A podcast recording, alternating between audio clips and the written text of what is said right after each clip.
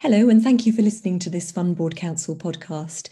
This is a 15 minute excerpt of our longer podcasts, and the full podcasts are available exclusively to Fund Board Council members via their member portal. If you like what you hear and you'd like to find out more about membership, please do contact us via our website at fundboards.org. In the meantime, happy listening.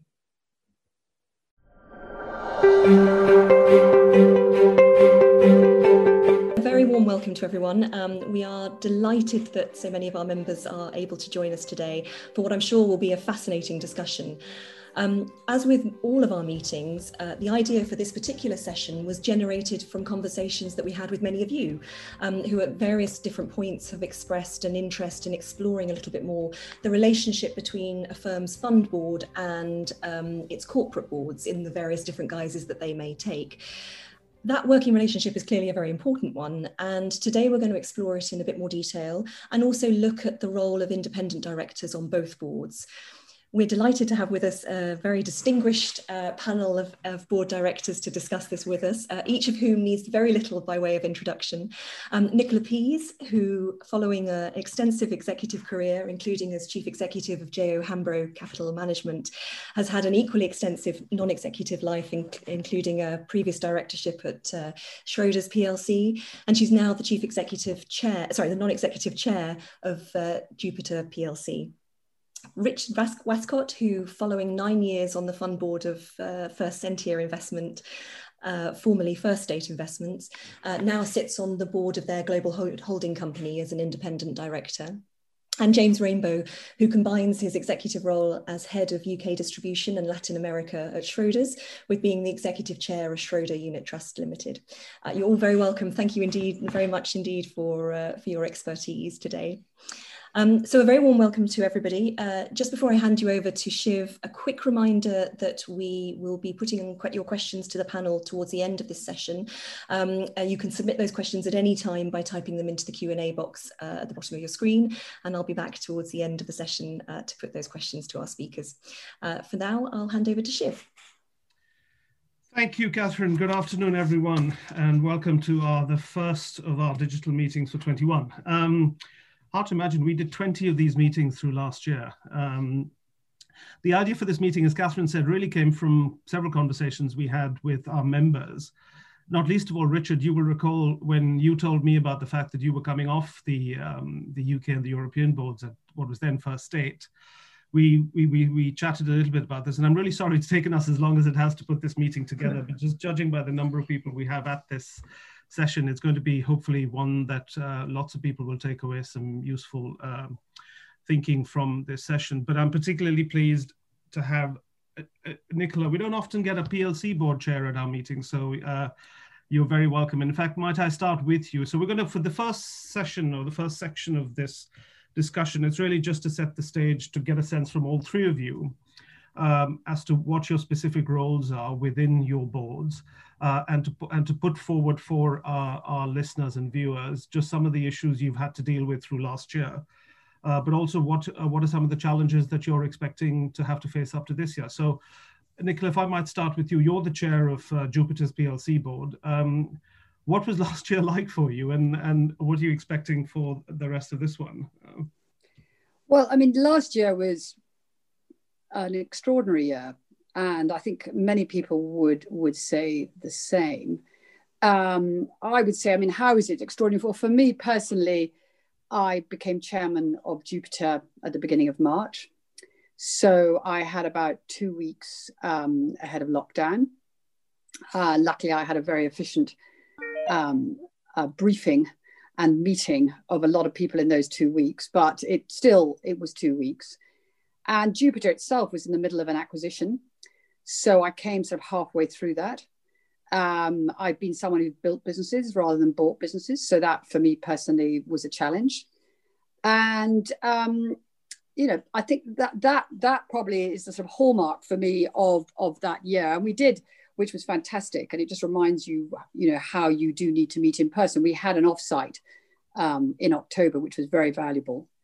Um, but this year, uh, you know, we've become all of us more resilient to to offsite working. But um, you know, it, it, continues to be a challenge, and uh, we're, we're dealing with everything the best we can. Are there particular um, challenges that you're facing from a PLC board perspective, notwithstanding uh, COVID and lockdown and virtual working and all of that, but just at a practical day to day level, are there particular things that are unique to either the Jupiter experience that you're going through or generally with PLC boards within asset management that, that, we, that we need to be thinking about or that we need to be aware of?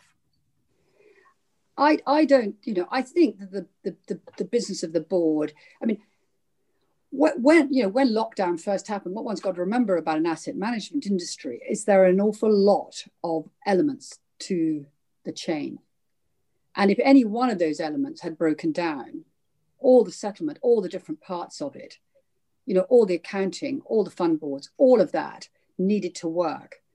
And actually the industry you know we all prepare ourselves in disaster recovery. I think it was sort of 5 days out.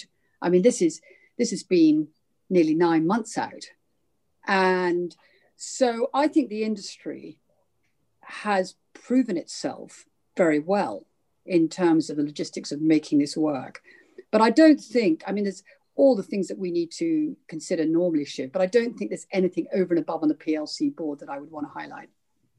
We'll come back and pick up on a couple of those points. Uh, Nicola, thank you for now. Uh, James, you've got a very senior job, you've got a very big job, and you've got a job, presumably, that uh, your day job that fills up the day where do you find time to run the ACD board and what has that experience been like over the past uh, 12 months?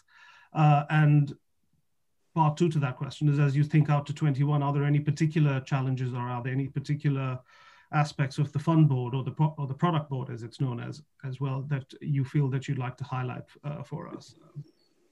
Well, I mean, I would, um, I would echo, I would echo Nicola's points about the fact that it was a um, a very unusual year, and and the fact that um, it was extremely intense for um, for a lot of people. I mean, I, I, think that certainly from a from a Schroders experience, it was remarkable how quiet uh, email traffic got in the uh, the week between the Christmas and New Year, which you know, is it is a seasonally quieter period, but it really was very dead indeed. And, and I think it indicated the fact that you know, people had been running uh, so hmm. hard for so long in such unusual circumstances that people were just exhausted. Mm. Uh, and, and, I think that um, you know, Christmas, I mean, it came at an opportune moment. It probably came a little later than some people wished for, but it, it tells you how um, what an intense year it had been. And, and I think that it, you know, through that lens, the, the, you know, the fund board had, um, for all of us, had a, also a very intense year. Um, you know, it, I think for, for, many, for many people, uh, doing the, uh, the implementation of many aspects of the asset management market study, um, uh, a healthy dose of uh, SMCR, um, the, um, the publication of our first value assessments. You know, many of these things, I think, within the context of just a business as usual uh, environment, would have been would have been tough. Um, but but I think that we um, you know what's been really interesting is is how we've responded just as an industry actually um, when we've been having to do so much of this remotely uh, and, and I think that's been um, that's been definitely a, a real feature of obviously last year and uh, and sadly it looks like a significant feature of you know a little bit of time yet to come. I, I mean I think in terms of how the, the the shape of the or how the experience has shaped our our interactions, then you know, it would be easy on the one hand to talk about uh, governance and about information flow, um, which is in, in one sense the, the, sort of, if you like, checking the boxes from a regular from a regulatory perspective. Mm.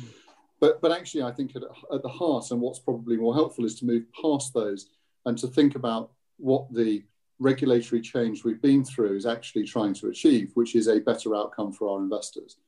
Um, now, there is some natural conflicts, as you and I have discussed many times, about um, the, the directors of a, um, of a fund board um, between our duty to unit holders and, and to our shareholders.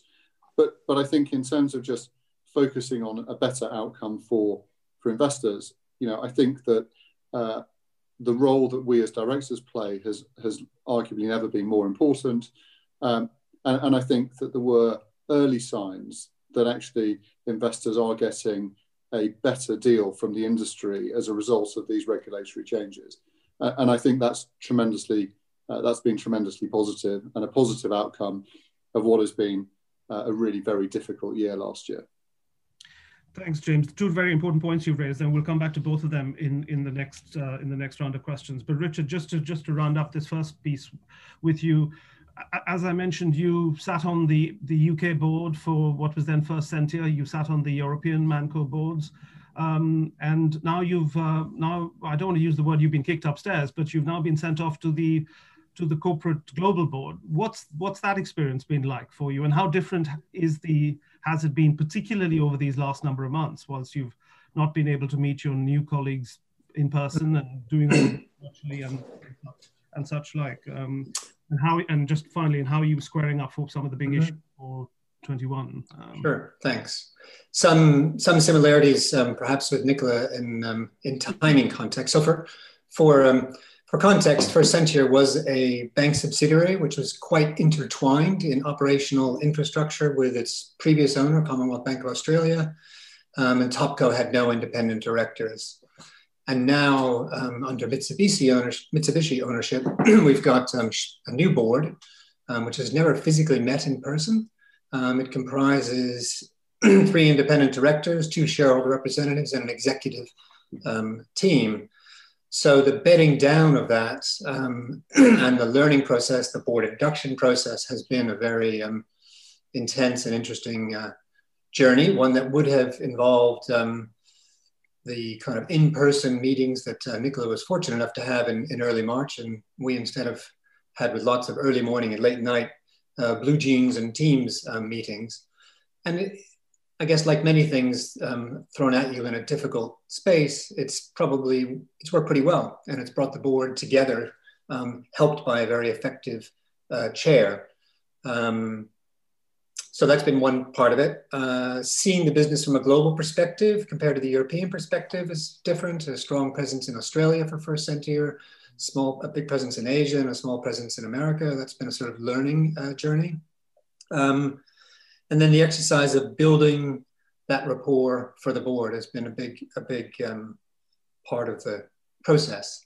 And then in particular, from a task point of view, um, the oversight and governance for decoupling that intertwined infrastructure, um, finding new operational procedures, out, outsourced entities changing. That's been the sort of governance um, task. And when we met at the end of the year, um, just before Christmas, um, picking up on something James said, there's a kind of view that not just for the board, but for the executives, it's been a very intense year. um, and um, that intensity has carried people through, but there are signs of wear and tear. Um, mm. And the word Nicola used, resilience, is, is seen as particularly um, a strong one. People have had to be really resilient. The um, intertwining or the sort of overlap between home life and domestic life, the number of hours that people have had to work across different time zones, the kind of potential loss of personal space, um, all has taken a bit of a toll. There's been slightly higher turnover um, amongst newer employees than there might have been in previous years. Some speculation that working for an international company across time zones, which seemed very attractive, um, might be less attractive than working for a company in all in one time zone um, at the current um, environment. So that's sort of in this year. Looking forward, um, for a company like First Sentier, it's about how to establish best practice for a board governance, um, which isn't a listed company. It's somewhere in between. It's a wholly owned subsidiary um, trying to aspire to applying a lot of the principles of, uh, of a publicly listed company. And then for the board, to provide constructive challenge um, and act as a bridge between shareholder and uh, executive is one thing. Um, working with a management team um, that candidly doesn't have a lot of experience with independent directors is another challenge. And then sort of to weave all that together into um, building a successful strategy and thinking about social purpose and um, all of those sorts of things that are central to having an effective, um, actively managed asset manager or challenges for the year to come. Gosh, there's a lot there, Richard. Thank you. We hoped you enjoyed that uh, 15 minute excerpt. If you did and you'd like to find out more about how you can access the full recording uh, or about FBC membership in general, please contact us via our website at fundboards.org.